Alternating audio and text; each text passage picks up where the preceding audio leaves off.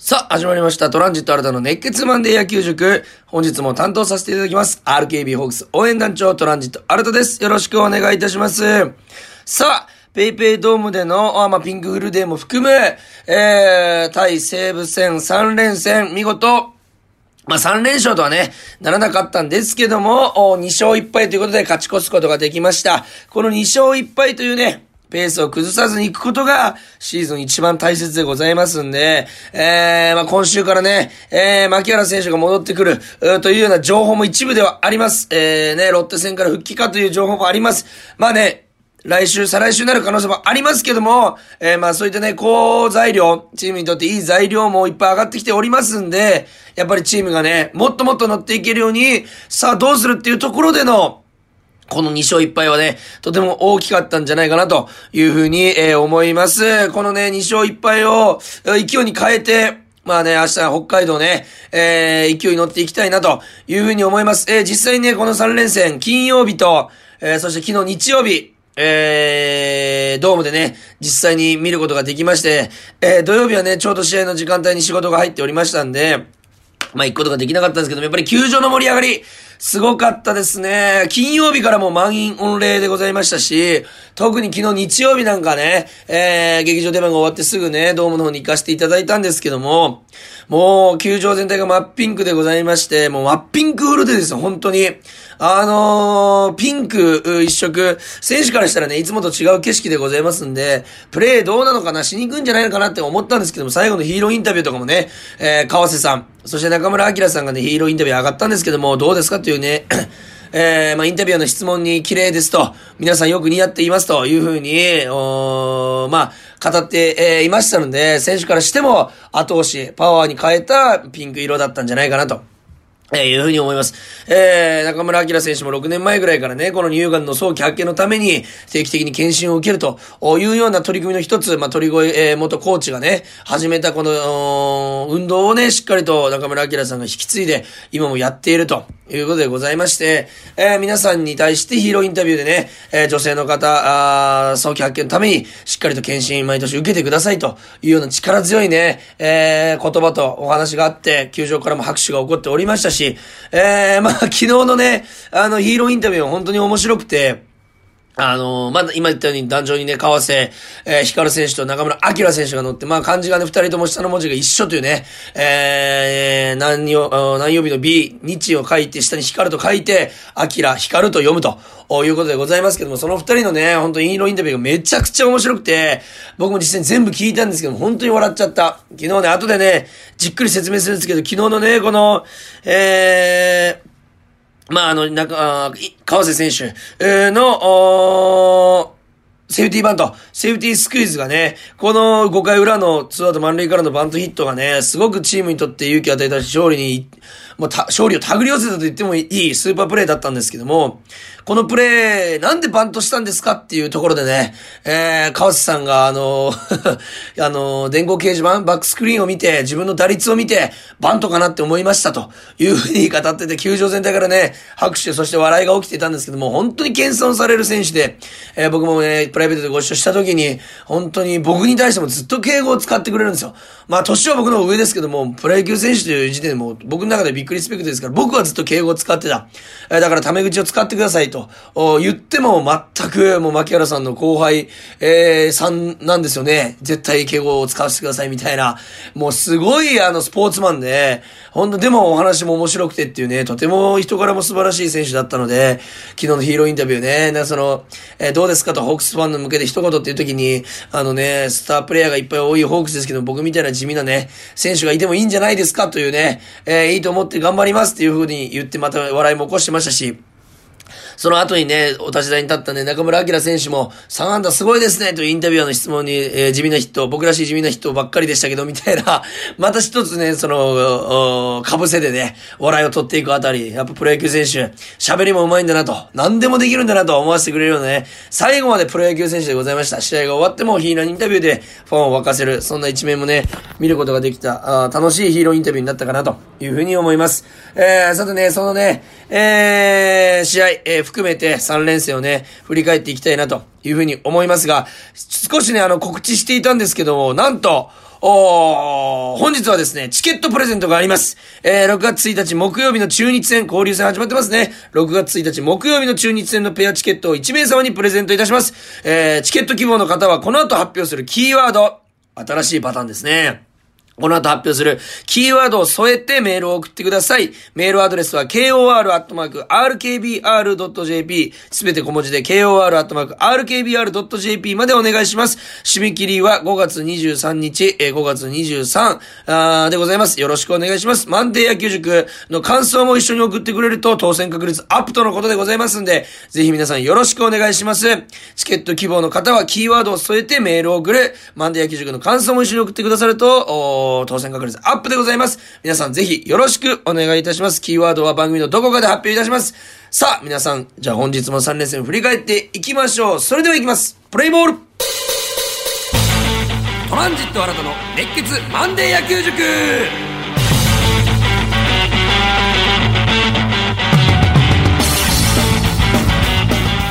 それでは金曜日の試合から振り返っていきたいと思います。まずは石川修太投手が先発でございました。えー、相手ピッチャー松本航投手ということで、好投手だったので、やっぱりこう、追加点、あ先制点、追加点ダメ押しっていうのがね、特に必要と言っていく中で、まあ1回表に、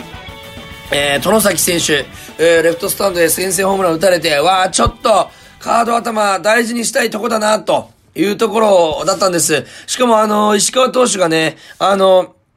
早めにねっていうか、2球で追い込んで、3球目をファール取って、2ストライクノーボール、ノーボール2ストライクの状態で、えー、ホームラン打たれてしまった。2ストライクから真ん中にカーブ、スライダーが行ってしまって、スタンドということで、変化球がね、甘く入ってしまうと、特に2ストライクからバッターはね、もうそこら辺を確実に捉えてきますんで、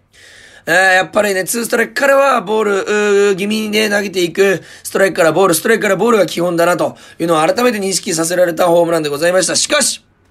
1回の裏でございますよ。2番今宮選手がフォアボールを選んだ後、近藤選手逆転ホームラン素晴らしい。この時にね、あの、なぜか相手の松本渡投手が、すべてストレートで配球してきたんですよ、近藤選手に。これがちょっと僕の中ではハテな、謎でございまして、なんで調子のいい、えー、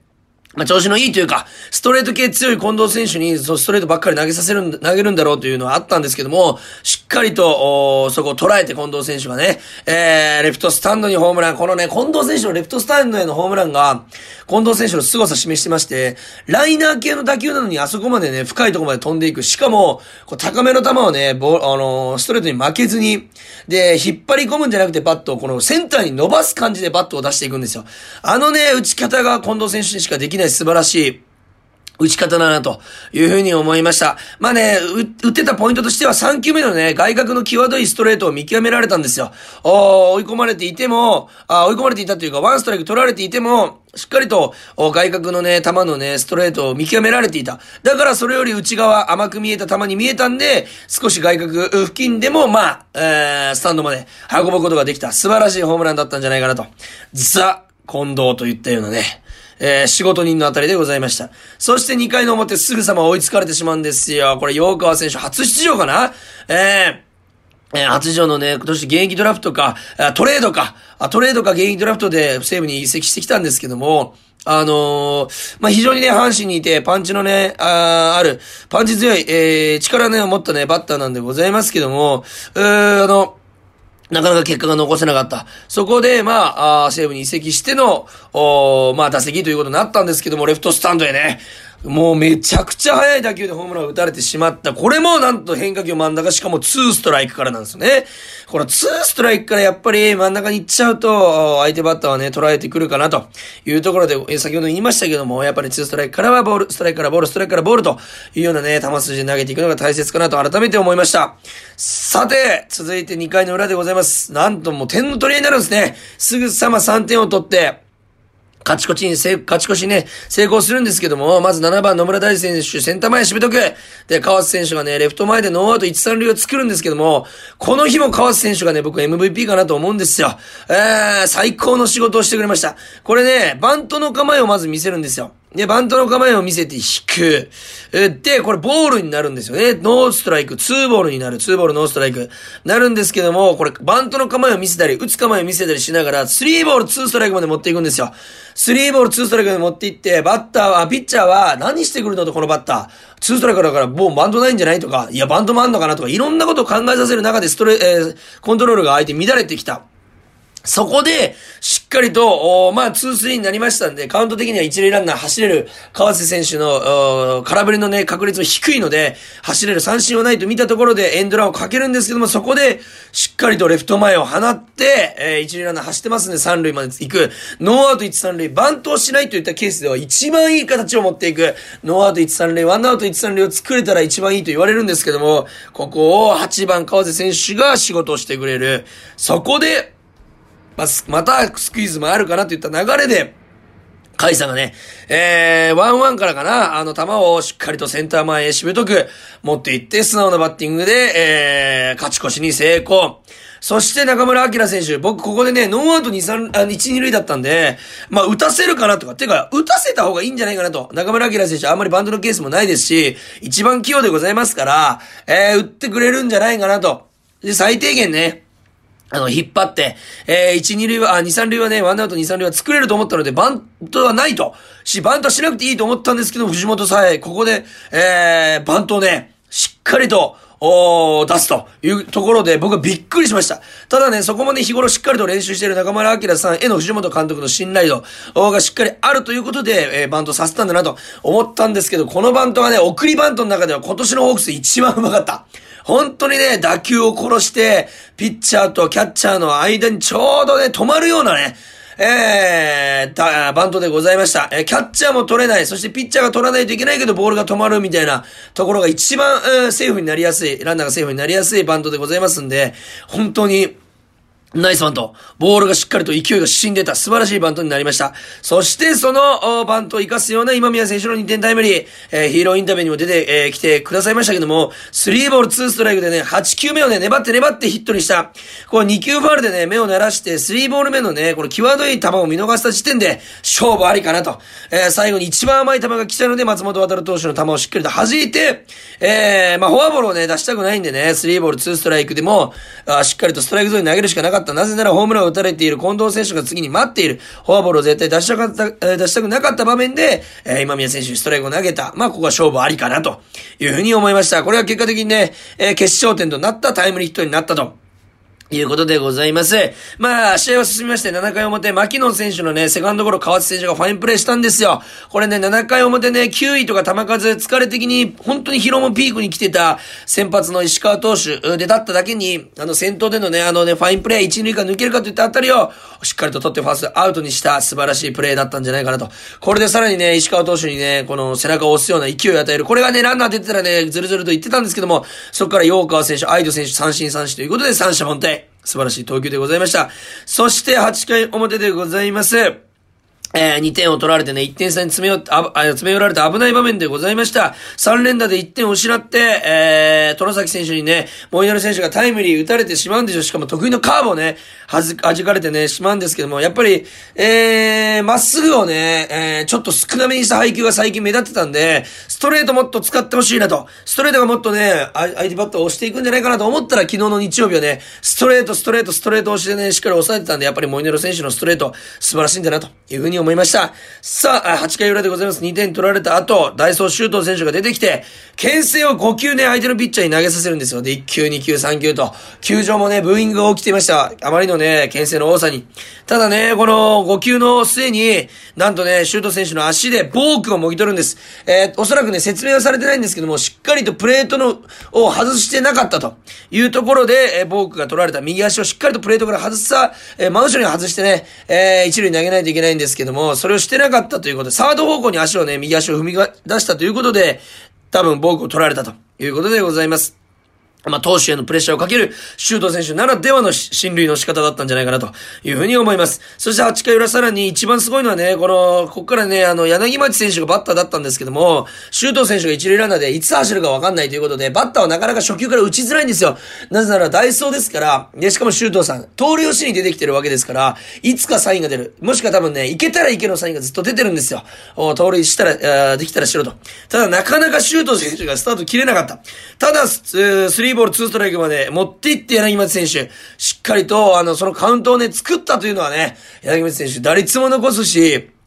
えー、小技も効くし、エンドランもかけれるし、こういうカウントも作れると、本当に器用な選手だなと思わせてくれました。そして9回表、オスナ投手、もう盤石のセーブなんでございますけども、中村晃選手がね、相手の愛斗選手の、あの、微妙なね、えー、ファーストの後ろに落ちるようね、ハーフフライみたいなやつを後ろ向きにね、えー、飛びついてとって超絶ファインプレー後ろのあたりが一番難しいんですよ。しかも抜けたらね、二塁打になるような当たりでしたので、オスナ選手にとっても最高のプレーになったし、チームにとっても、あの、しかも1点差ですから、ああ、チームも、勝利をもぎ取った。もうこの試合も川瀬選手と、アキラ選手がね、えー、お立ち台に上がってもいいぐらいのプレーだったな、というふうに思いました。えー、そしてですね、えー、続いて土曜日負けた試合でございます。1-0東山投手、本当にいいピッチング。今年一のはね、ピッチングしたんですけど、負け投手になってしまった8回途中114球4安打、10奪三振1点。本当に素晴らしい。ずっとね、あの、ランナーをね、出す回もあれば、三者問題で抑える回もある。ただね、テンポがずっと良かった。テンポよく抑えていった東山直投手、最後までね、スタミナもね、まあ8回の表にね、1点取られて、えー、しまうんですけども、そこもね、点取られる前につもり選手に、えー、交代してますし、えー、最後までね、まあ、バテたというよりはね、まあ、ここら辺で交代の、おタイミングかなということで交代したということでございます。まだまだ投げれた素晴らしいピッチングだったんじゃないかなというふうに思います。ただね、ヒット5本に相手抑えて、こっちはね、1本多く出た6本に抑えられたと。ただヒット相手より多いのに負けてしまった。ここはね、苦しい試合になったんじゃないかなというふうに思います。えー、まあ、チャンスで言えばね、えー、まあ、ツーアウトからの出塁がね、ちょっと多かっただけに、えー、点に繋がらなかったのかなと。まあ、5回の裏ですよね。先頭栗原選手が出て、野村大地選手が送りバント失敗。えー、そしてさらに7回の、えー、裏ですね。えー、先頭でまた栗原選手が出るけど、野村選手がバスターから、バンドの構えから打って、まあ、バスターでダブルプレーを食らってしまうというでございまして、ちょっとね、違うな攻撃になってしまった。最終回も栗原選手がまたね、えー、ツーアウト一塁の場面でね、ヒットで繋ぐ。ただね、あんま点には繋がらなかったということで、この試合は栗原選手が一人で気を吐いたような、4打数3安打、素晴らしい、えー、活躍でございました。ただね、こういうね、ものにできない試合っていうのもあるのがプロ野球ですし、野球ですし、シーズンでございますんで、これにね、ずっとね、僕が言いたいのは、これ結構 SNS でね、ホークスがどうだ、藤本監督がどうだとか、あの選手がどうだとか、結構なんかいろんな皆さんおっしゃってる人がいましたけども、まあ僕からしたら、じゃあ、あ皆さんがね、やれるのかっていう話ですし、そこをね、悔しいと思って応援していくのがファンだろうと。ああ、真の野球ファンじゃないなというふうに僕はそういう人を見て思うので、やっぱり、そういったね、SNS でのね、叩いたりとか誹謗中傷、僕はゼロにできると思うんですよ。するべきだと思うし、どんだけ選手一生懸命やってんだとね、監督も一生懸命、コーチも一生懸命、ファンも一生懸命やってるのに、そういう人がいるとね、本当にね、えー、まあ、DNA とかね、いろんな球団でありました。誹謗中傷、やめてください。ヤクルトもありました。誹謗中傷ありました。えー、やめ、えー、球団側はやめてくださいって言わないといけない。選手側はね、言わないといけない時もあると。そんなことね、選手は野球に集中したいわけですから、皆さんぜひね、なくしていきたい。皆さんはそんな人じゃないと僕は信じてますけども、周りがしていたら、ぜひ止めていただきたいですし、そんなことして何になるのと、そこに自分のストレスをぶつけて、えー、僕はあの、全く意味がわかりませんので、えー、まあそういうところをね、僕減らしていく、こういうラジオとかね、テレビからも減らしていくことをね、僕は日頃から言ってるんですけども、皆さんもぜひね、ご協力よろしくお願いしたいと思います。この悔しい試合をぶつけたのが昨日のね、ピンクールで2日目日曜日、見事ね、3対1で勝ちました。先発藤井投手はね、ちょっとね、あのー、まあ、5回、86でマウンド降りてしまう本人ももうちょっと投げたかったと思うんですけども、降りてしまうようになったんですけども、えー、コツコツと1点ずつ重ねて、えー、3対1の勝利と。まず2回裏、海選手タイムリー。本当にね、10球粘ってね、えー、昨日のね、えー、失敗、ミスを取り返すような野村大選手のね、6番での9球粘って10球目にフォアボールをもぎ取る素晴らしい出塁でございました。そしてファーストゴロの間にワンアウト2塁、えー、で、ファーストゴロの間にート3塁、地道に地道にランナーを進めて、海選手、9番海選手が、えー、しっかりと、おタイムリーヒットで1点を取ると。ただその後もね、中村明選手のね、内野安打、そして今宮選手のデッドボールということで、まあ、結果的に1点しか入らなかったんですけども、この、ワンタイムリー出た後でもね、まだまだチャンスを広げるんだと言ったようなチームのこの動き、素晴らしかったなというふうに思います。そして3回の表ですね、まあ、石川投手がね、あの、まあ、石川投手と言いますか、ホームランで点を取られた、あ、取った後にすぐ取られるみたいなシーンありましたけども、えー、藤井投手今回はね、あの、しっかりと2回、えー、あ3回表、えー、1点取った後にね、空振り三振で、三者凡退にしかもね、先頭空振り三振からの三者凡退で抑える、点取った後のピッチング素晴らしかったんじゃないかなと思います。さらに4回の表、えー、まあね、1点を取られてしまったんですよ。これね、あの、フォアボール2個とヒットですから、結局ね、またいつも言ってますけど、フォアボールがね、失点に結びつく。絶対結びつくんですよ。えー、初球をね、犠牲フライ打たれてしまいました。ワンアウト満塁から。ただね、ここ1点に抑えることができたのは先頭をアウトにしているから、この回も先頭バッターはね、アウトにしてるんですよ。えー、ト崎選手をライトフライに抑えてるからこそ、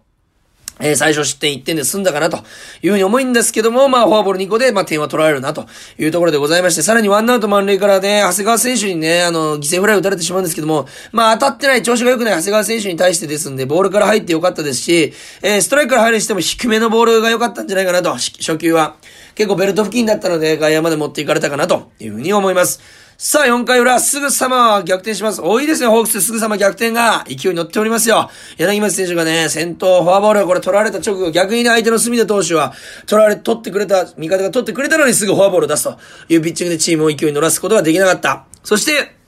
えー、ワンアウト、おー、2、3塁ですかね。ワンアウト2、3塁のチャンスで中村明選手が、えー、ワンド、あツーボール、ワンストライクから、あー、ちょっと落ちる球にね、え、芯を外されてしまってショートゴロになるんですけども、これはもう、柳町達るのね、もう、好判断の、えー、走塁につきますとね、えー、アキラ選手もヒロインタビューで言ってましたけど、僕もそう思います。柳町選手、僕は思わず見てて、アキラ選手がゴロ打った瞬間に、えー、視界に、見てないのに視界が動き出したんですよ、突然。しかも打ったと同時ぐらいに。なんだと思ったら柳町選手がもうホームをついていたと。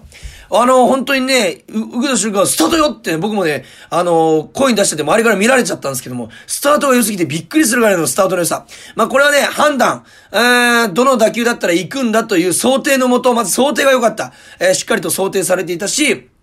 行くんだという判断。そこには、えー、ホーム、突入への覚悟と、あと、走塁進路ですね。しっかりと戦場を走って、えー、最短距離でホームにした。だから相手のショートは投げられなかった、この判断の良さ、覚悟。素晴らしい、柳町選手の走塁でございました。やっぱりね、打つ、投げるだけじゃない、守るだけじゃない、こういった走塁がね、さっきの、シュートさんもそうですけども、勝利へ導く、といったようなプレーでございました。えー、そして、えー、5回表1点を取った後の藤井投手、本当に先頭三振取ってさらに、三者凡退、えー、隅田投手との違いを見せつける、えー、先頭バッターを抑えて、まあ、この日、この4回表の1点だけに終わらせたら、藤井投手の、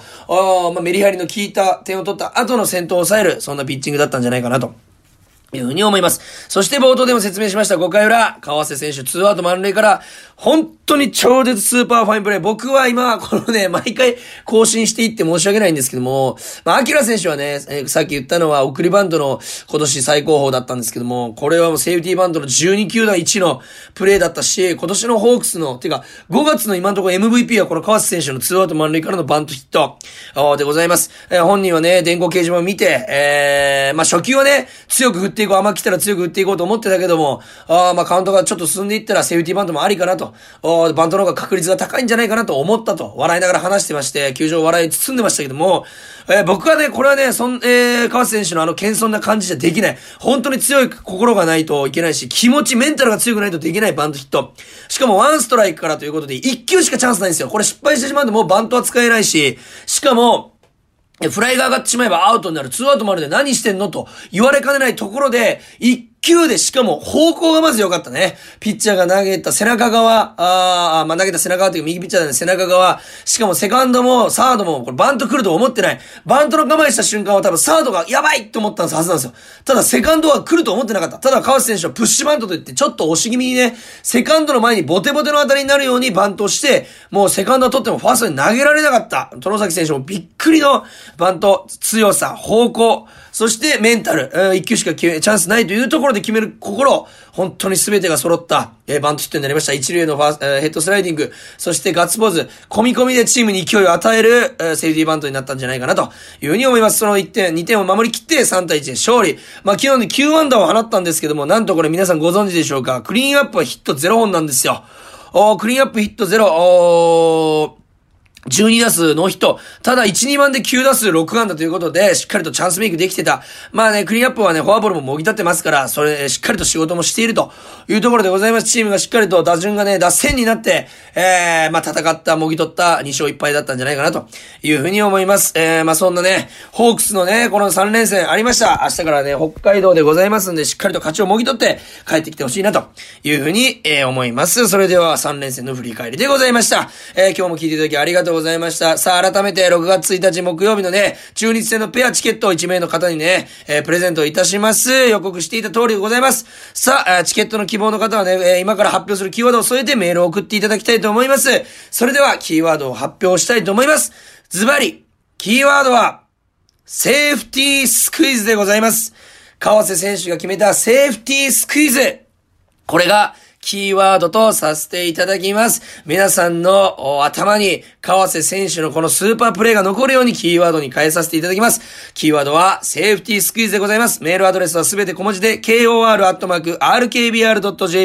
締め切りは明日5月23日でございます。明日5月23までに、えー、キーワードを添えて、えー、そしてマンデー野球塾の感想も添えて送っていただけると当選確率アップでございます。メールを送ってください皆さん。じゃんじゃん。お待ちしております。それでは今日も聞いていただきありがとうございました。ゲームセット。